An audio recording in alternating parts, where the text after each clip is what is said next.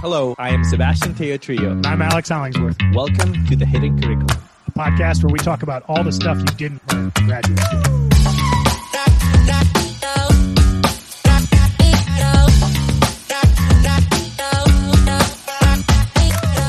Hello, everyone. Hope you had a great week. We're excited to bring you another episode of the podcast. Alex, out of the 10 people you would like to follow for a day, like follow as in like shadow or Like day. stalker follow? Kind of, kind of like a stalker, but like they Okay. know it's like all They're aware I'm there. Okay. consensual. Yes. Who would be one of them? Oh man, this caught me totally off guard. Um, It was it was prepared by them. it was it was I did, but I didn't read it. I was looking up other Ah. icebreaker questions. I was going to ask you your favorite sandwich. oh. Um, let's see.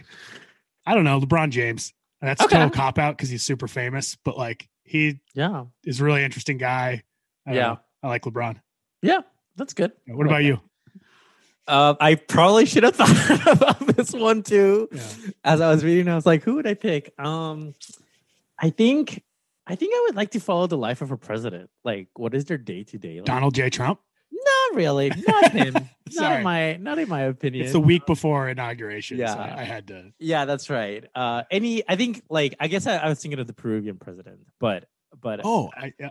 I would take any president. I just like want to know, like, what is it day to day like? Because I have an idea. It's probably really tiring, right? It's probably like less exciting and really boring. Yeah, but I want to know that. So that's good. All right. What about you, Catherine? Oh gosh, tough one. Um, I think I'll be much less, um, I guess, intellectual than either of you. I think I'd like to follow around Britney Spears. I'm gonna know what her life is Oh, like. I'm a big would be- fan. No, Although that would be kind of sad, given I just hear a context, right, of like the free Right. spears. I think that well, it's it's a well, that's a podcast itself. I think Oh, there's some okay. dispute about this uh, Oh, oh. conservatorship for Britney Spears. I I just want to know what her her life is like. She's a I'm a big fan, have been Yeah. for quite a while. That I would love be, it. And I, Yeah. I also I just want to say I don't think LeBron James is more academic than Britney Spears. But I think he, he opens schools. I think he yeah, is. fair enough. Yeah. I was also gonna say the Pope. It's like, what is it really the Mm. life of the Pope? Like, You just want to follow around busy people. It's going to be like one 15 minute meeting to the next. yeah, I guess that's true. So, uh, thank you for that. Uh, and as you may have guessed, our uh, guest this week is Catherine Maclean. Catherine is an associate professor of economics at Temple University. She researches uh, substance use, uh, health economics, labor economics, and uh, she has done a ton of work on insurance coverage and labor market outcomes. She's a research associate in the health economics program at the National Bureau of Economic Research and a research affiliate at the Institute for Labor Economics. She's a co-editor of JPAM and an associate editor at the Journal of Health Economics. She's also has her research supported by the National Institutes of Health, the Robert Wood Johnson Foundation, and the American Cancer Society, and the Washington Center for Equitable Growth. Sorry, it was such a long bio. I forgot there the uh, the last bit of funding. Uh, very impressive. Uh, so, Catherine, thank you very much for joining us. And in addition to learning about your awesome academic exploits, could you please share a fun fact with us? Ah, let me see. Fun fact. Okay, I'm not sure if this is a fun fact or a crazy fact, but uh, for context, I live in a small Philadelphia row house, um, and I have not one, not two, not three, not four, but five dogs. Their names are Mickey, Max, Mona, Murray, and Maple, or 5M as we like to call them. so that is my fact, be it fun, crazy, or otherwise. that is that is a lot of dogs. But just so just so uh, we know it's true, can you say those names again, but in backwards? Oh gosh, this is a tricky one. I think I can. Maple, Murray, Mona, Max, and Mickey. Well, I don't even know if that was right. got You could have just said five different names. But that's what they do in Goodwill Hunting. Where where are the pets right now? Um, they are in different rooms um, because I do not think we could complete this interview in any sort of sane way with the five of them. Have you ever traveled with the five of them? No, we uh, we don't. We actually, when this is a big personal expense, when we go on a vacation anywhere, um, it is oftentimes more expensive to board the dogs than it is for us to take like a trip to a city like New York. So Wow, they are quite they're quite a handful, but we love them. Well, thank you for that. Uh, so, before we dive into today's topic, uh, we'd love to talk about your work. Uh, there's a lot of it, but if you'd love to highlight uh, any particular paper, uh, we'd love to hear about it. Sure. Thanks so much. Well, I'm I, am very blessed to have really fantastic colleagues, uh, so that really helps me um, be engaged and, and, allows me to do the research that I've been able to do. I guess instead of a paper, if it's all right, what I'd really like to do is I'd love to plug a new effort that I'm yeah. working on with colleagues of mine. Uh, that's great. Um, so, colleagues and I, uh, Mike Pesko at GSU, C. Shang at Ohio State, and Justin White at University California uh, at San Francisco, um, we run the Tobacco Online Policy Seminar, or TOPS is our acronym. A good acronym is important for any seminar. Yes. Um, and really, what the our mission statement is is we have it's breaking silos and showcasing top research. So what we focus on is we focus on tobacco, as is perhaps evident by the name of the series. What we want to do is we want to create a space um, for researchers in tobacco control. Uh, tobacco control is a very interdisciplinary field. There are many economists, um, could name many of them that we all know, who have participated in this research, but there's also um, researchers from other fields, and uh, this is a very complex uh, detailed field, so all are welcome. What we try to do with TOPS is we try and set the stage where people can come together and talk about research. Uh, there's a lot of um, siloing, as this mm. occurs in many fields, but in particular, there's really controversial topics around e-cigarettes in particular where folks on different sides feel very very strongly one way or the other. So we wanted to have this space for discussion. And in particular what we wanted to do is showcase the value of experimental and quasi experimental research designs for studying questions related to tobacco control. Uh, so, this is something that we're running. We run a seminar series about every two weeks. Again, it's interdisciplinary. We have traditional formats where people present a single research paper. We have grand rounds, which are more common in medical schools, where a researcher will talk about a body of research that is connected. Uh, we also have workshops. We had a really fantastic workshop on how the FDA, the Food and Drug Administration, utilizes research in its decision making and kind of the role for experimental and quasi experimental research. So, uh, we're just about to announce our winter series where we nice. have uh, 10 papers, but we periodically put out calls and we would just love uh, any of the your listeners who are interested if they have something on tobacco control we would love to have them submit um, and yeah, our website is tobaccopolicy.org so and it's a, a top-notch looking website. This is looks oh, great. It looks really similar to EHEC i don't know is there like some format that you you guys, you guys use for this?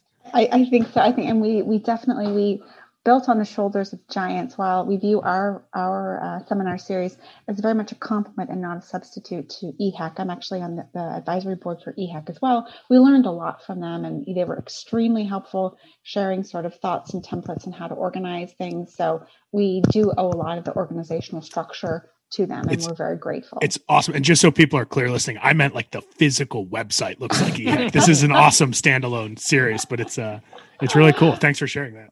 Thank you. That's awesome. And for this, um, and for this initiative, is it uh, just? I'm guessing it's not just for economists. It's like anyone who's interested in this kind of work. Yes, anyone. It's interdisciplinary by nature, uh, and we welcome people from different fields. We'd love to have economists, non-economists. Um, we've had great uh, talks by epidemiologists. Uh, med- we have a medical doctor from uh, the University of Pennsylvania Medical School coming uh, this week. So oh, we welcome all. Yeah, just awesome. the we're focused on tobacco control, experimental and quasi-experimental research. Awesome. So now let's dive in a little bit into your workflow, and I'm very excited to hear this. So full disclosure, Catherine and I have been co-authors before, and I feel like she's super productive, and I really want to know how is Catherine's like day to day, how she plans things, you know, what does she, uh, you know, how does she plan this whole thing? So tell us a little bit, Catherine, about your workflow. Gosh, I was hoping I could ask you folks that. I you'll be very, be very disappointed to know I'm still working on getting my life together and my work life balance. So I have no secrets.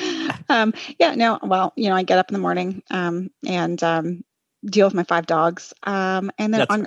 I'm very old school. Uh, I would love it. I see people on Twitter, including both of you, talking about use of apps. I, I write a, I write a list. Um, I'm okay. very I'm like like my mother and my grandmother writing things down. uh, trying to I uh, always aspire to being better organized, but yeah, uh, at 41, still not there yet. So working on it. But Uh, yeah, definitely. I think one thing that is, again, I, I come back to this, like I'm really blessed to have really great co-authors and just keeps me motivated. So I, oftentimes research does not really work. It's fun. Um, I'm talking with smart people who I learn from and they're on topics that I really care about.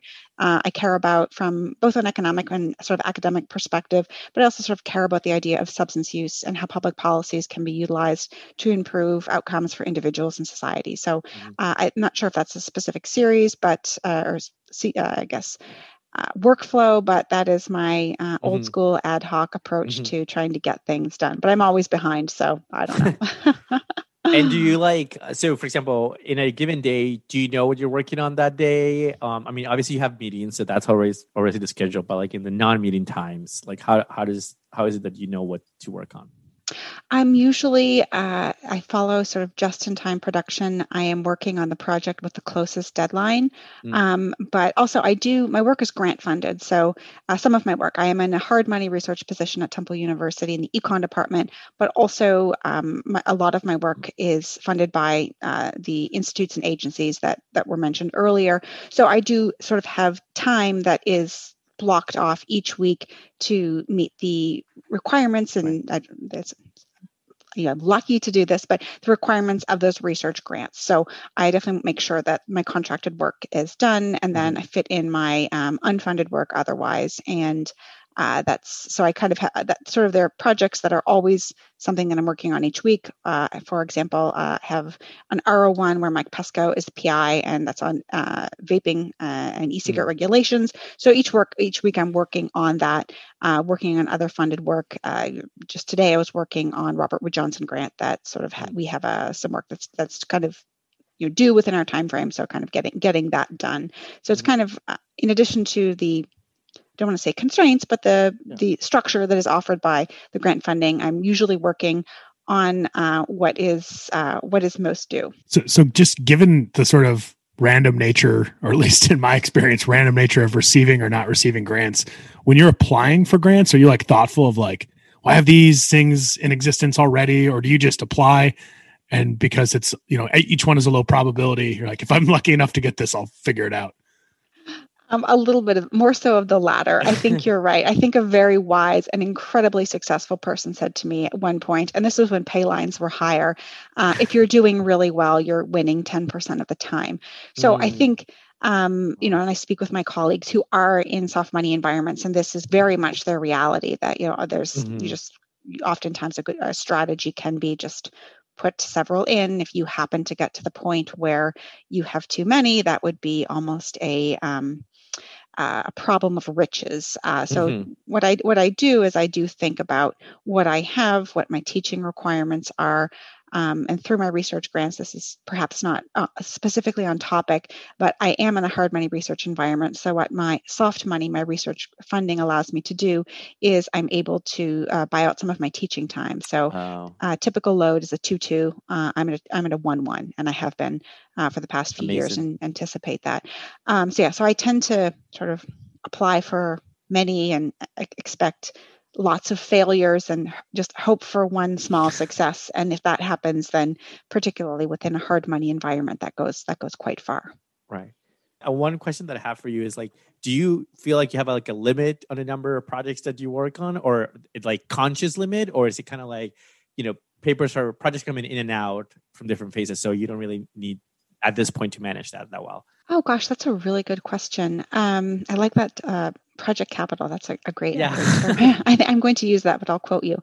Um, I do feel that right now um, I'm I am at the upper limit. Um, I'm, I don't think at this point I can really take on new projects. Now, within that decision, uh, I have allocated fi- funding or time in my mind that mm. these ongoing research projects, those will um, continue to lead to more projects. So I want to make space for those future projects that I or I can see in the future, but are not going to start at this moment due to things mm-hmm. like um, I'm planning a an experiment around e-cigarettes using. Oh, super uh, cool. Yeah, but of course, you know, with COVID, uh, you need to really think about, you know, when might when can we even think about that deploying it? Uh, that certainly um, can't. I don't want to think about doing that in the middle of COVID. So we're thinking about that could be depending on distribution of vaccine and so on and so forth. That could be late summer. That could be fall 2021. Gosh, who knows? Maybe a bit longer. So we have the funds budgeted and we're planning, but we really can't do um, a ton until we really can think about you know when are we going to get this done.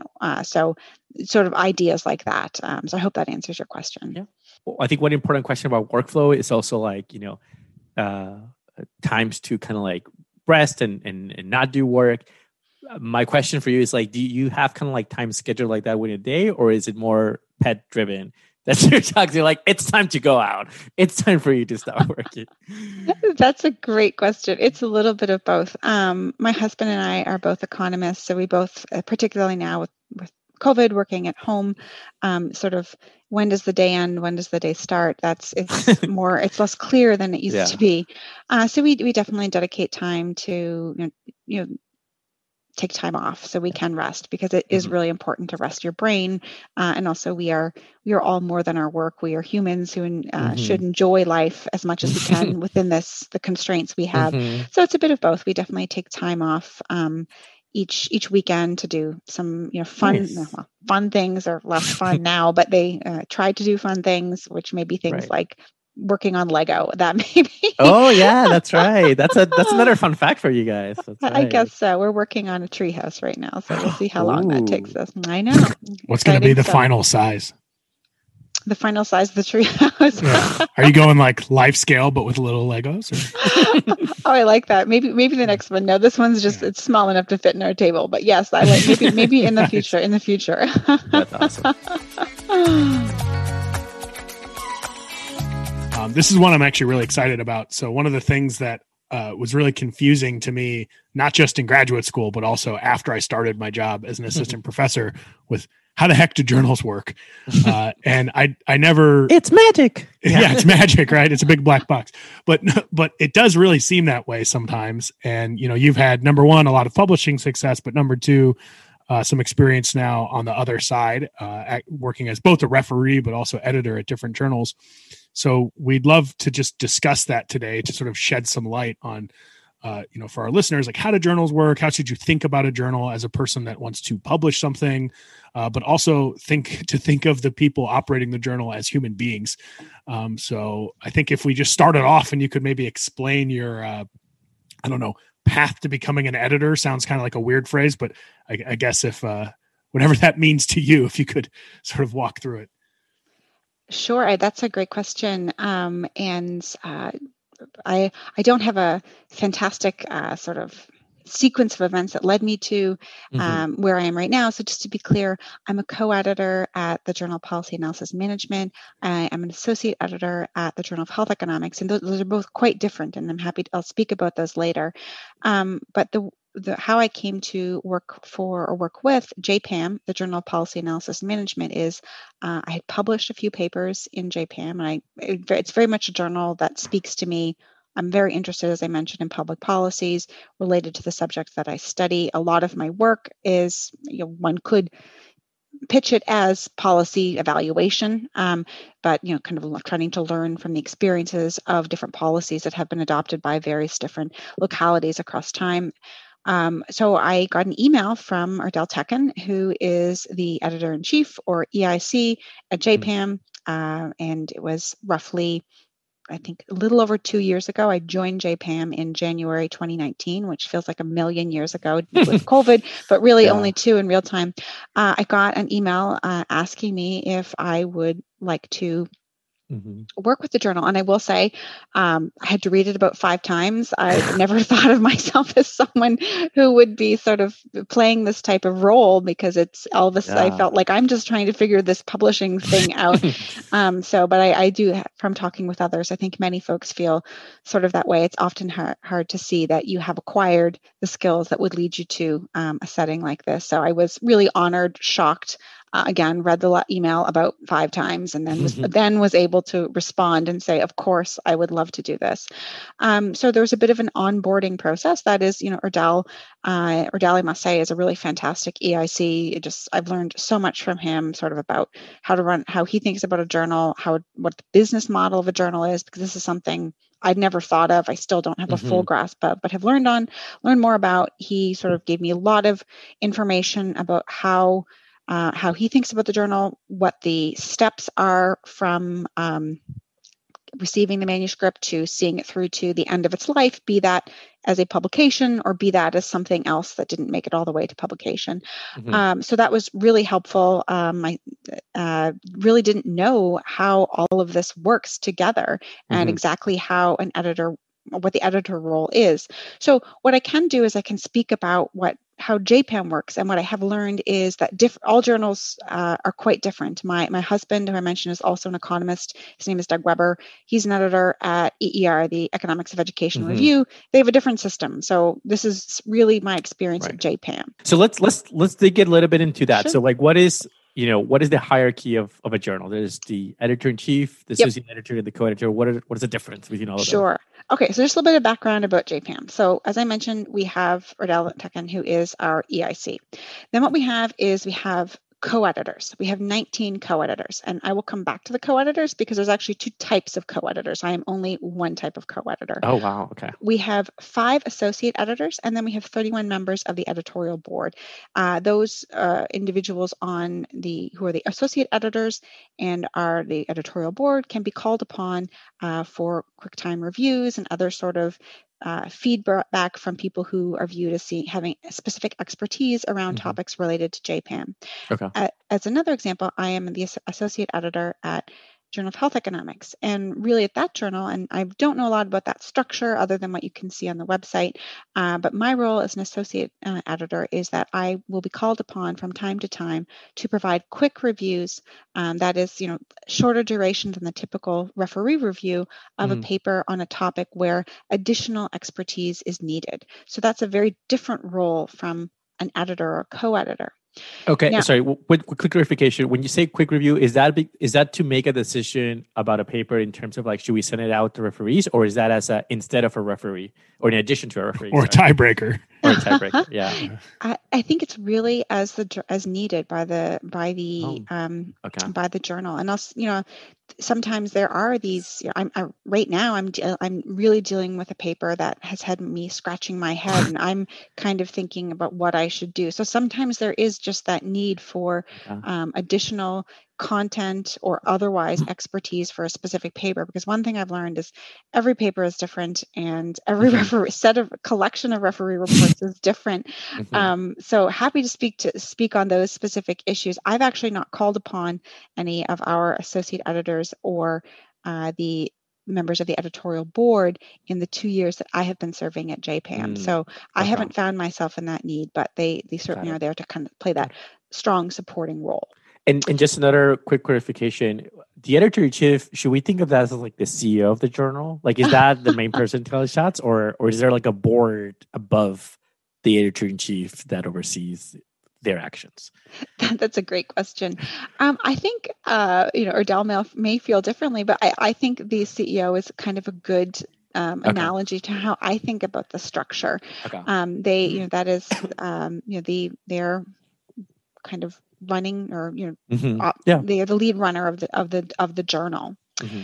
um, so i guess back back to jpam mm-hmm. um, mm-hmm. with our 19 co-editors so there are as i mentioned there are two types so what happens when a paper arrives at jpam uh, we get roughly 600 submissions per year that may i, I believe that's going up a bit um, the there'll be the, the what I refer to as like a managing editor, although we're all labeled co-editors. Uh, okay. The managing editors, that what they will do is they receive all of the uh, manuscripts that are submitted. Mm-hmm. Now, the role of the managing editor is to determine uh, sort of a first cut of these articles. That is, is this paper, is this manuscript within the purview of JPAM? Mm. And you know, really, what we're focusing on is we are focusing on papers that have a bent towards policy analysis and public um, public management. Mm-hmm. Now, for example, with policy analysis, that does not mean, and you can certainly see this by looking through the issues of JPAM. We have four per year. Um, not every paper that is policy oriented is a straight up policy evaluation. That's mm-hmm. not what we mean. It is mm-hmm. focused on policy analysis, things that are related to those questions. Mm-hmm. So the managing editors will take a look at the papers that come in uh, the roughly 600 or so, as I mentioned, and we'll decide is this really is this not in the purview? So you might mm-hmm. think of I think I've heard an estimate of about 50% of papers are removed at that point because they're just not a good fit. And I think, um, as Alex mentioned, um, thinking about from the perspective of a um, an author of a paper, right. the submitter, uh, the submitter, the person who hits submit. I think one thing in particular about JPAM that I see, and I think I believe this is true to varying extents across different journals, is you really want there to be a fit. Um, that is, there are many fantastic papers that don't sort of meet the requirements of having a focus on policy analysis or public mm-hmm. management that doesn't mean they're not incredible papers they're mm-hmm. they're just not a good fit mm-hmm. and i've had papers that have made it to me um, and they just weren't a good fit and i'll speak more about that in a, in, in a bit but really with jpam that is our focus um, and our readership includes people like policymakers, consultants, operations researchers, economists who want who are, are interested in that those topics. Yes. So just a question about how mm-hmm. to signal like let's say you have a paper you're an author and you think that your paper is a good fit for the journal. Um, i've seen mixed reviews or excuse me mixed advice on whether or not you should include a lengthy or even any type of letter to the editor at all. Does that and i understand like you're not going to be able to provide advice like broadly for all journals but in your own experience as an author and as someone on the other side is that a good place where you can try to signify fit or should you let the abstract or other mm. pieces of information do that that's a good question. So it's something I actually struggle with myself. And I think it is something that there is heterogeneity across different journals.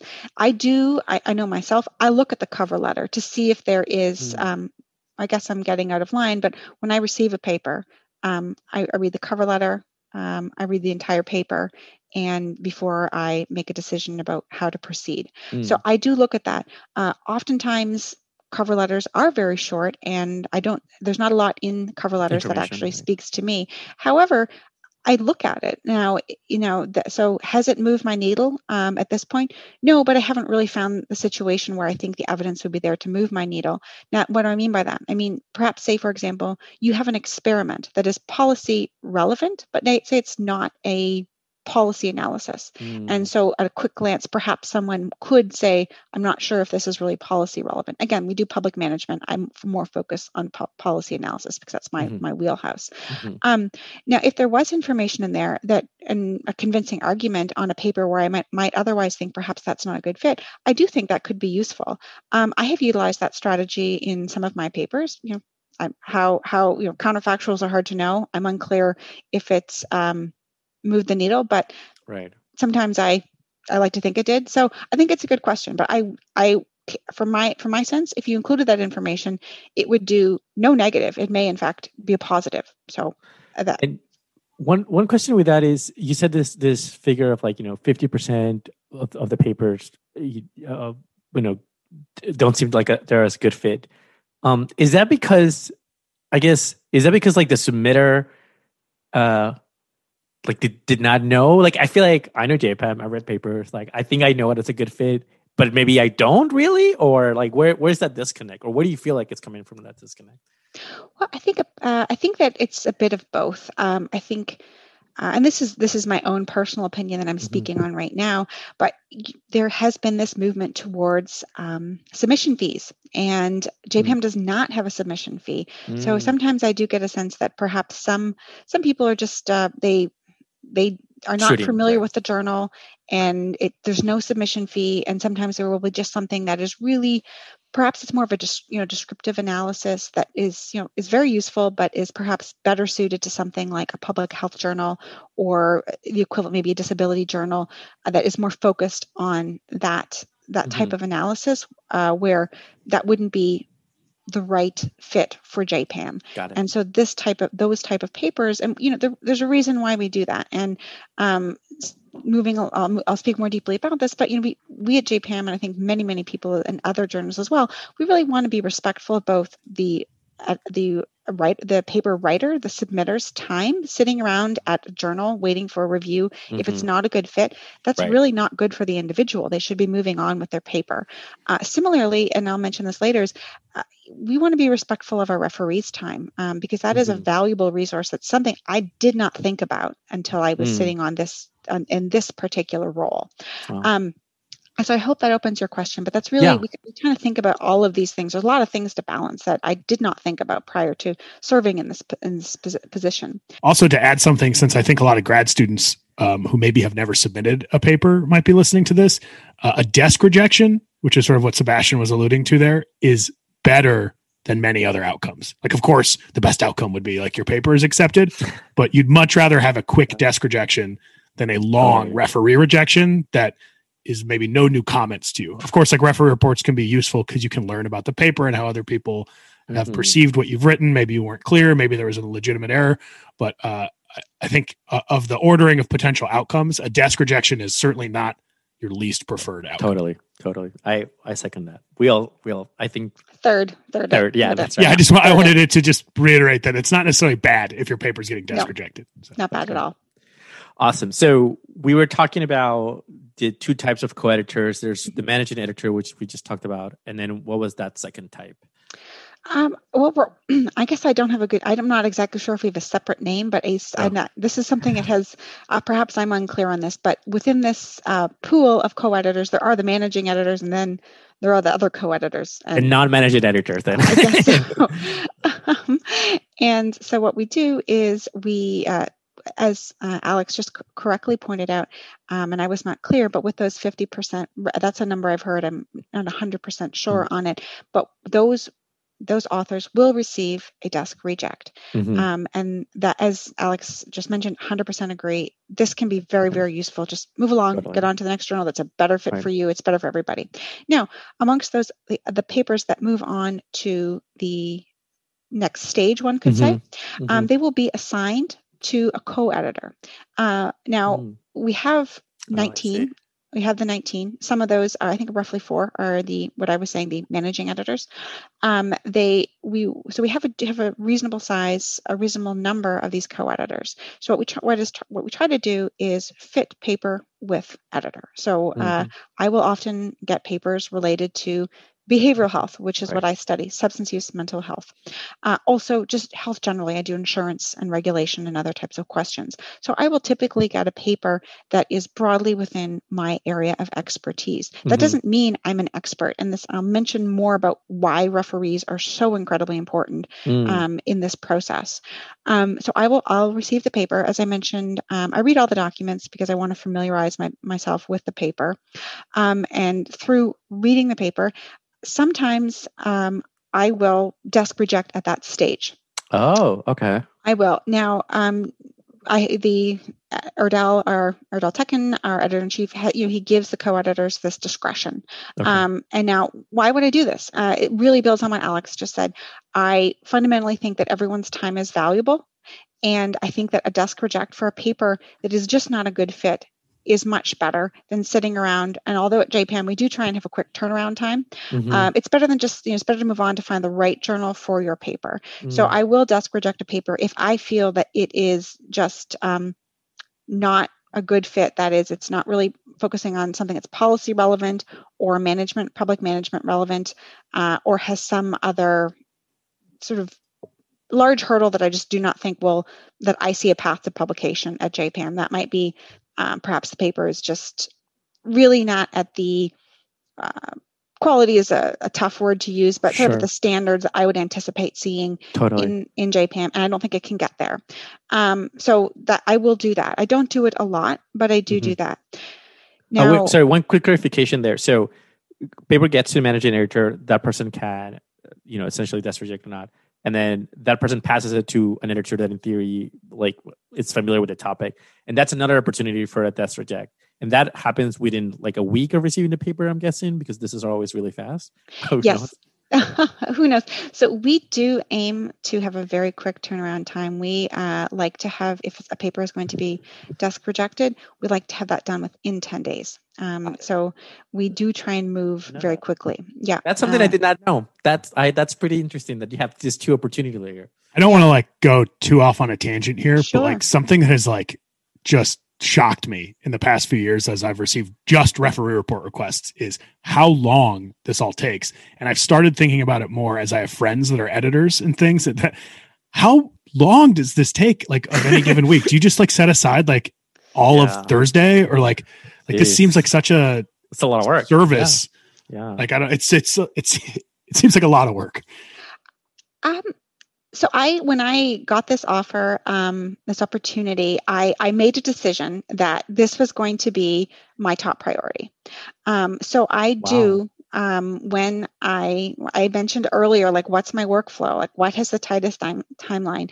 Yeah. I view um, a a paper coming in from JPAM as the top priority, uh, and I try to if I can't get to the paper that day, I try and get to the paper um, the next day and that um, so i it mm. does uh, you know just uh, i mentioned i have a paper that i'm i'm, I'm work really kind of struggling with right now mm-hmm. and i've gone back and forth with Erdal about um, I have, you know, just this week alone, I'm sure I've spent six hours on it, and mm. I'll probably spend another two at mm. least. And you know, there's I've already I already I'll, I'll have read the paper four times before right. I make this decision. So mm-hmm. it, it is, but I do view it as an really important for the field. Uh, and I view this as an opportunity and a privilege. So I wanted, I made this commitment. I don't know what right. other people do. You know, I have, I have. After this podcast, you may get offers from other journals. no, I, I don't think so. You may have like so. no. none of that thing.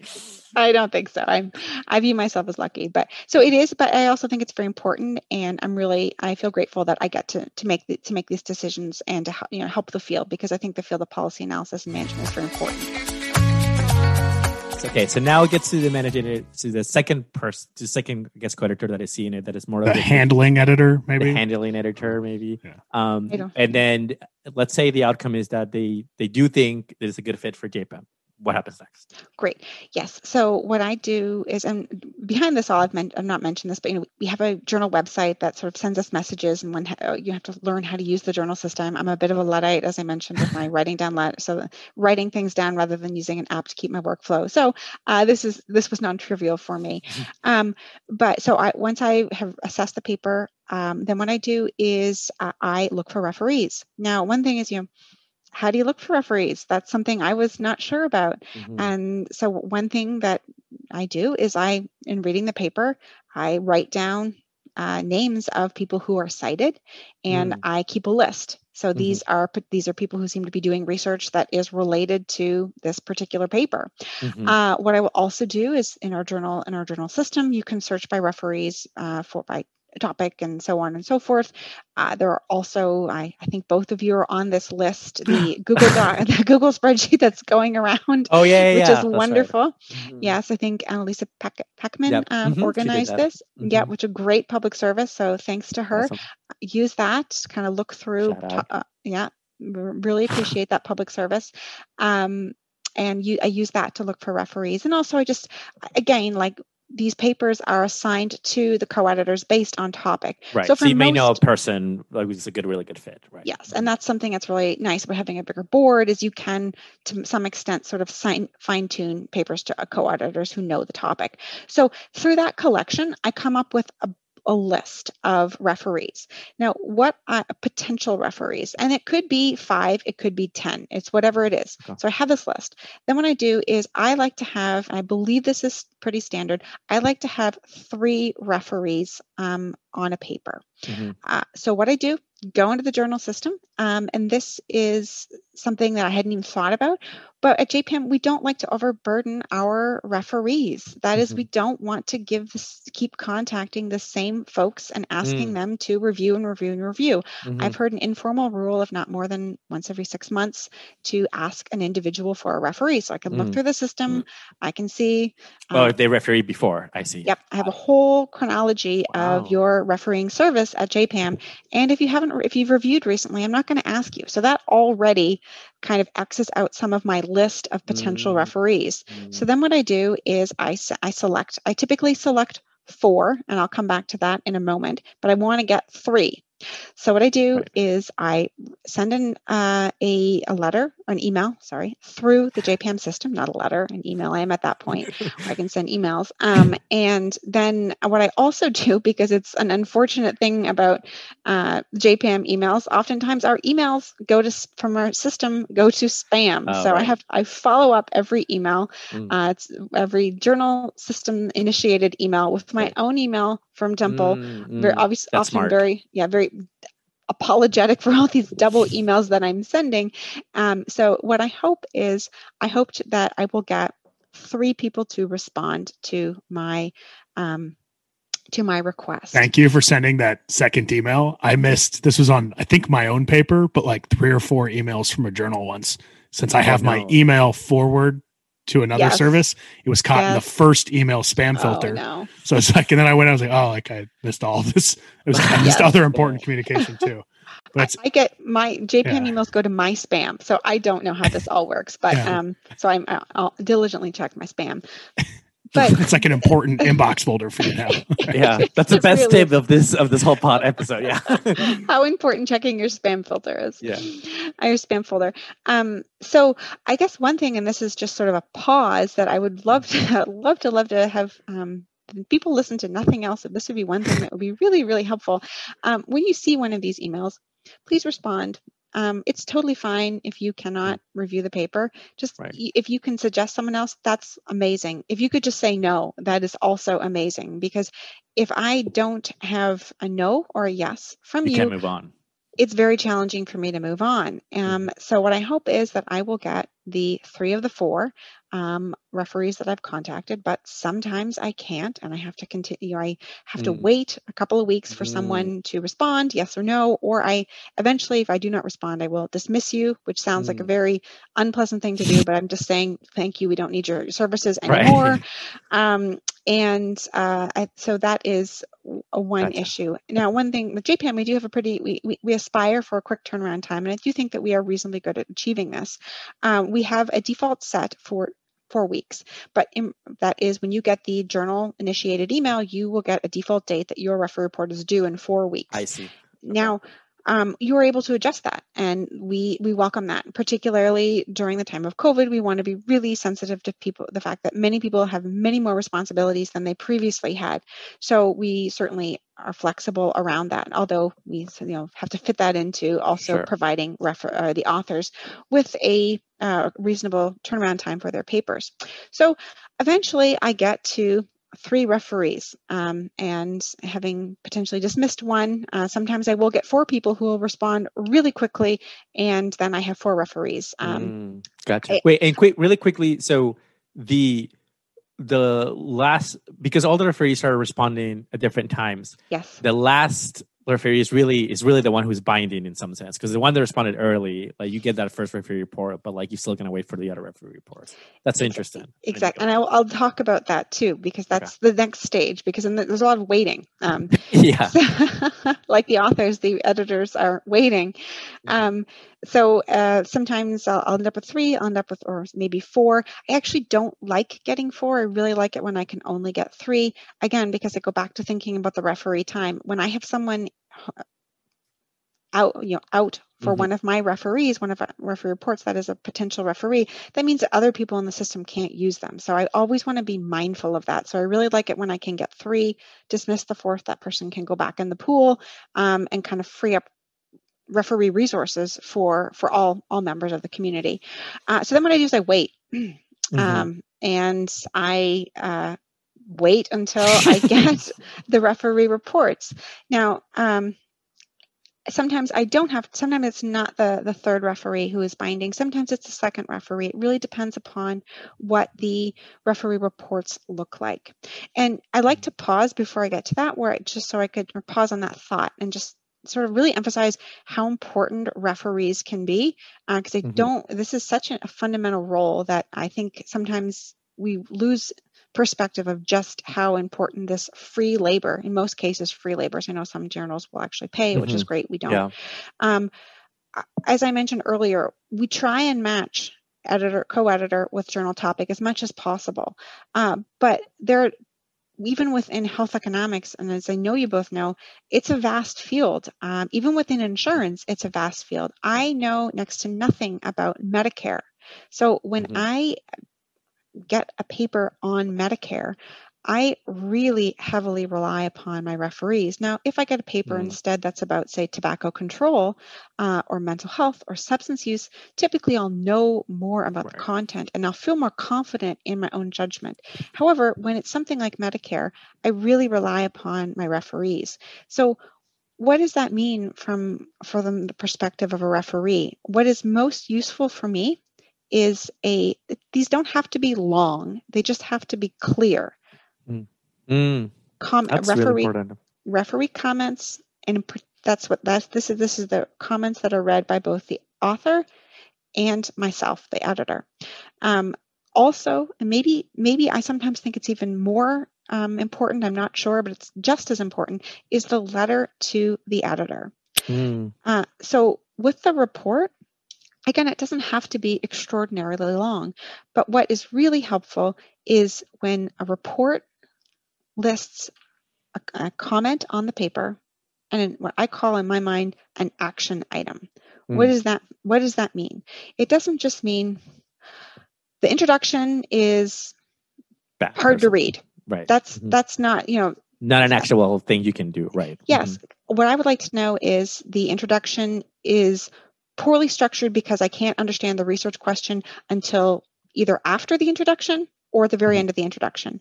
Mm-hmm. Um, why is that? Why is that former comment more useful? Because that allows me to see is this salvageable? That means mm-hmm. can this paper be brought up to the, the the level that would be necessary to proceed to publication at JPAM? If it's just a bunch of critiques but not giving me any indication, is this a major thing? Is this mm-hmm. really fixable? That's just less useful, particularly if you get into an area that I'm I'm not overly comfortable with. You know, in Medicare, um, I'm not exactly clear what makes a contribution. Tobacco control, I might be more comfortable. So if you can really speak to, I this paper is not clear on stating its contribution because I'm not sure how it sits in this blah field. That's really helpful. Or you know, if you don't like the design, you know, point out you know what what what could be needed to fix this fix or sort of maybe you can't fix the design, but maybe you can um, provide more credible estimates by doing additional robustness checking, um, maybe using different data, whatever it might be. Those are action items. So then I can see can what is there a pathway to publication or is there no pathway to publication? That's also I think easier for the myself being a, uh, the receiver of referee reports as an author. I find that easier myself. But more importantly, in the context of this discussion, really helping me think about can we achieve something here uh, that is moved to publication. So that's really important about the um, the the comments that a referee gives. I actually have a question on those comments as well. I've received a few reports recently that are uh, initially kind of upset me, but upon reflection, I actually liked quite a bit. They were extremely short. They didn't list any to dos, but they were basically just like, I don't think this paper has it. It was sort of like a thumbs up, thumbs down. And I, I sometimes think that I receive reports where I'm like, this person basically did a thumbs up, thumbs down, and then made a to do list that seemed impossible or something. As as an editor and, and as an author, do you have any preference for sometimes maybe there's a lot of information contained in that letter to you from the referee, but do you have any preference for sometimes those shorter things that are maybe give you more latitude than as an editor? Um, that's a really good question. So I don't know if I'm going to answer this directly. I like clear reports. Now, that that all else equal. I, you know, I just not even from a perspective of this journal, but just from the field in general, I don't, I do not think that simply busy work is a good idea. That is, you know, those maybe eight to 10 re- re- robustness checks that may or may not improve the quality of the paper. We have a, an issue with papers in the field that are just too long and people don't read them. So I, for that reason, the the busy stuff I'm, I'm not a big fan of. Um, I, I, try and avoid giving my own referee reports. I hope I'm I hope I don't do that. So that I don't appreciate. But I really like clarity. Um, one thing. And when I, you sorry, when you say clarity, you mean that like you also mean that you want the referee to say like this is to me uh, revised from resubmit. This is uh, that or clarity in just like here is the the only path I see for publication. So I'm going to get to that. I think that goes in the letter, not in the comments. And I do feel strongly about about this particular point. Others may disagree with me. So I, by clarity, I mean you know not just these long, rambly comments that don't go anywhere. I'm not sure what I'm supposed to do as an editor reading this, or as, as an author, kind of trying to figure out what you want. So that's sorry to be for me to be clear. That's what I mean by clarity in terms of the the report that you that a referee will write. Now, something that I do not I do not think is appropriate, and I've talked with other co editors and editors, and they feel the same way. Don't tie my hands in your comments to the referee. That is, don't say this paper should not be published in journal X. Don't do that because that, that ties my hand. It's confusing if I want to go against you because you may have one opinion, I may have another opinion, someone else probably has another opinion. So don't do this does not belong in this mm-hmm. paper. This or this definitely does. This paper is great because you know sometimes you get what I refer to as fluffy referee reports, which are just someone didn't really. I'm not sure if they actually read the paper. That is mm-hmm. frustrating as of itself. Totally. So um, I guess a side note might be if you really don't have the time to do the referee report, I understand. Just say no and let me get somebody else who does because you know it's really challenging when I have a report that's like, oh, this uh, I think table five should be a little bit wider. Like that, that's not helpful. Um, so that's what I mean by uh, not tying my hands and clarity in the comments. Yeah, what can you say about the the letter of the editors? Yeah, so this here I really want clarity, and now. Uh, one, uh, one thing I do think I want to speak to at the end of this is about this particular segment is etiquette. Um, but in the letter to me, the editor, I, I would like you to be you as you, you know, the referee, to be very open and honest about what you think. This is a time for you to say, um, I think this is a great paper. I really think this should uh, should be hmm. would be a great fit with some revisions for JPAM or whatever journal it might be.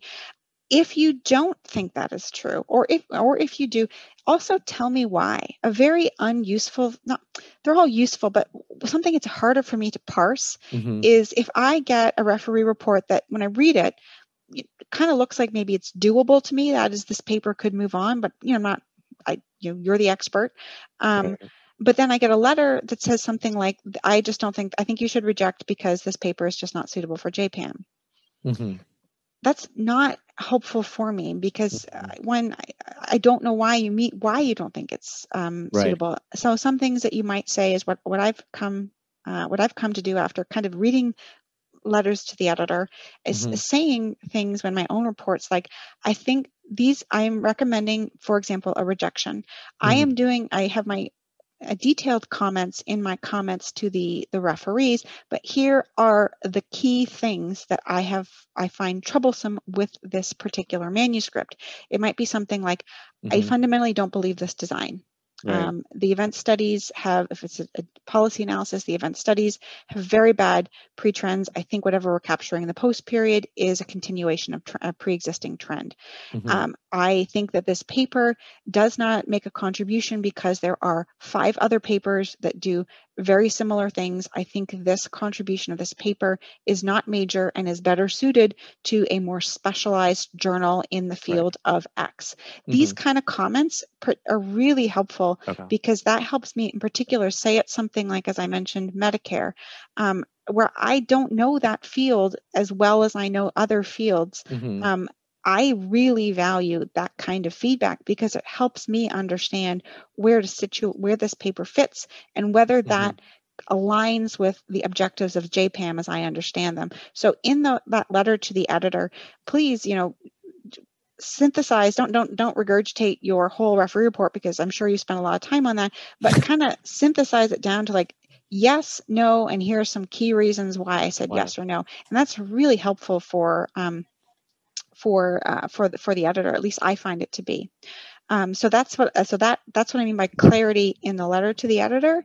I, I didn't realize the importance of the of the letter to the editor until I was an editor, mm-hmm. and then the clarity in terms of the referee report. Those are comments that both the editor and the referees will see. Because I read all your letters, um, every letter that comes in, I read every report, and that's really Sounds how like I Santa. form decision. I know. I just as I said that, I read your letters. yes. So as as a author right a person that receives then the reports and then information from an editor. So i'm thinking about how the journals work i guess i don't want to skip a step if there's something important there about when you construct the letter to, to the author. But when when you're reading this information i have always heard the advice and it seems like this is going to be true here really listen to what the editor has to say because they're they'll give you the stuff from all the referees but then maybe you might not agree with the referee or you might have a you know another referee that you're waiting their opinion more or something. I, I don't know. You're getting very good advice. That is advice I, I have received myself and i apply that definitely. Um, the, I, what i view as um, thinking as uh, at this point being an author a good editor is an editor who will give you direction these are the points i want you to address these are the points that i don't want you to address someone who i quite admire as, a, as an editor is mark anderson mm. um, i've had him handle some of my papers and i feel like he is very clear mm. and I, I, appreciate that so i mm-hmm. try probably do a poor job, but I try and think of what he might do. Um, but he's a great. He's I've enjoyed having receiving his uh, his referee reports. So that that is good advice. And I will I'll kind of look through common themes. Like if someone is saying if you know three referees are saying the same thing, that's definitely going to be something that I'm going to say you should pay attention to, and things that I think right. are important as well. And if there's something that I do not think is important, um, I will say I you know you don't have to um, spend a lot of time on this and that's kind of a signal that perhaps that's maybe something if you feel strongly you don't you could sort of state your case as to why that's that's just not something that you feel is appropriate. So i have it, it this will seem like a non sequitur but i think it's like totally within the theme of like hidden curriculum. Um so a, as an author i've always received the advice of like just never complain to an editor even if a referee is totally wrong. Mm. um and there are many journals out there. It's not like you know i think for for the most case it's not like this is going to be a top five or not you know um, so just send it somewhere else and just try to deal with like try to uh, internalize the wrong comment as well. Why did I explain it in a way such that this referee uh, uh, interpreted um, what I did to be incorrect? Uh, do, do you agree with that in general, or are there situations where like you wouldn't mind or you wouldn't be offended, or it wouldn't be a violation of some like unwritten etiquette to to sort of challenge a? I think I, I, think that's a great question, and um, I I wouldn't do it all the time, um, but certainly there can be times when you can feel that if you fundamentally feel that you something has been misconstrued. Um, I, I, think that in a polite way, there's a, a, there, there's a role for that. Now, I have done that um, once. Um, I was not successful uh, myself. That is, I've, I've sort of asked for to a, re, a reconsideration. Uh, I know of others who it has been successful. So um, typically, this will go to maybe the EIC rather than the co-editor. Um, mm. Different journals can be different, and the EIC can make a decision. Make a decision because that is the person who really has the vision for the overall journal.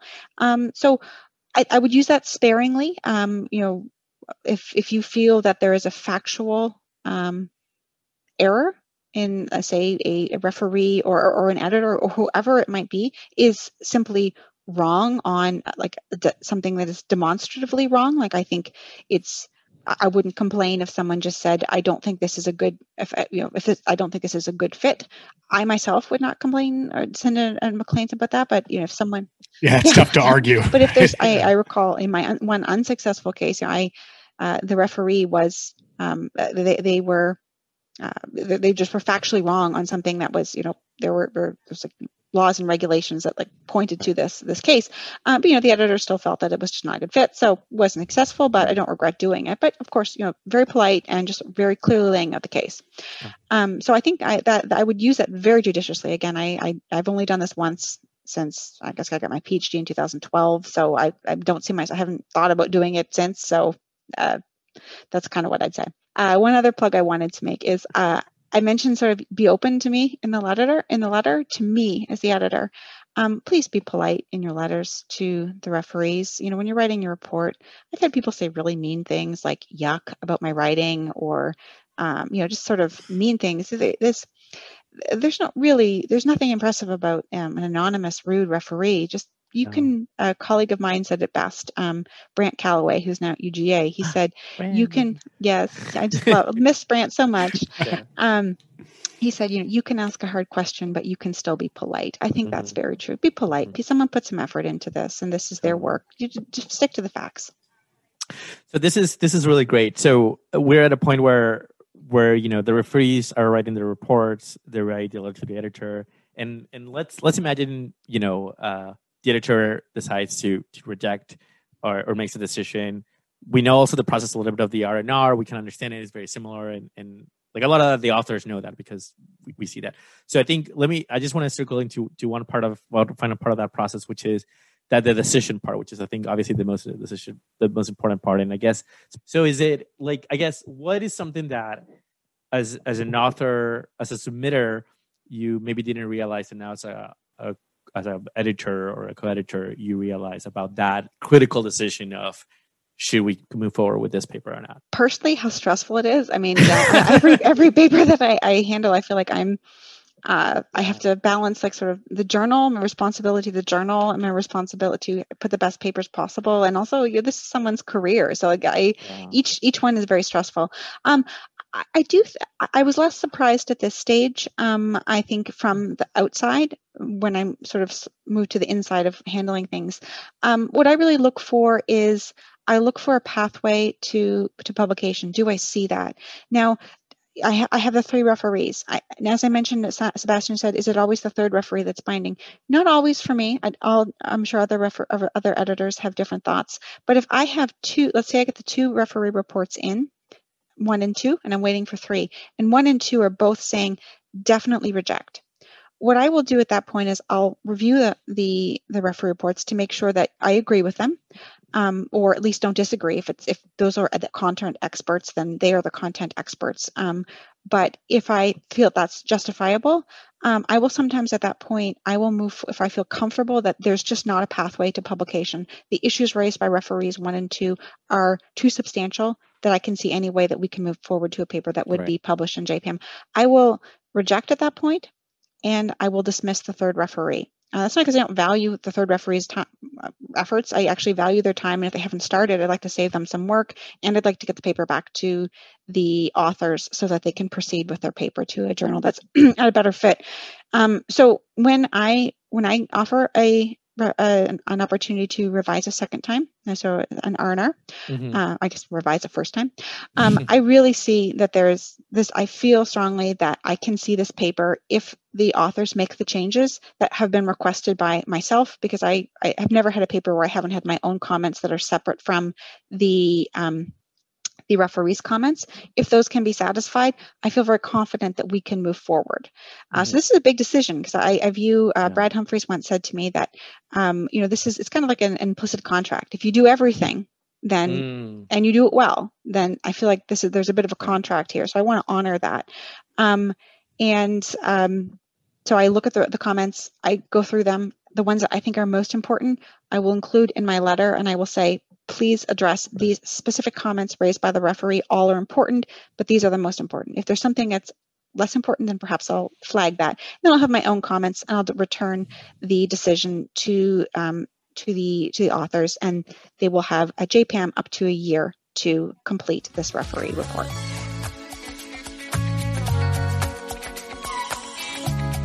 All right. Well, that was a great conversation. So I think in some ways things that we've learned from this conversation is that obviously a lot of journals are a little bit different, but in terms of hierarchy, you're going to have the editor in chief who is probably going to make a lot of important decisions and management about the journal.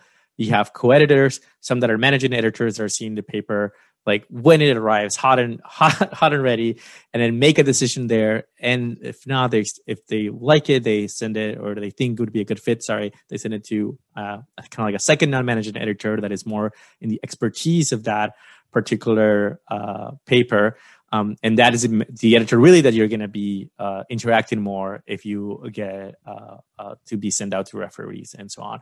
And while as the editorial board are more like a support kind of group where they can help with some marginal decisions on some other types of um, uh, important decisions that needs to be made. Um, and I think the other thing that it was super important is about referees and and how to you know essentially write a good referee report, what to say to the to the authors, what to say to the editor, um, and obviously, we can have a whole conversation about that and how to make that good. But that that is kind of like uh, the gist of it. Well, thank you so much for this insight. I, I learned a lot from this. This was great. Um, every week, we like to ask our guests for a recommendation of the week. This could be anything uh, a tip, a command, a book, quote, anything. What is your recommendation of the week? Sure. I guess I have two if I can if I can have two. Yeah. One would be um, if you don't follow David Powell, uh, you should on Twitter. He is really funny and really smart. Uh, so I think that he improves my quit my Twitter experience.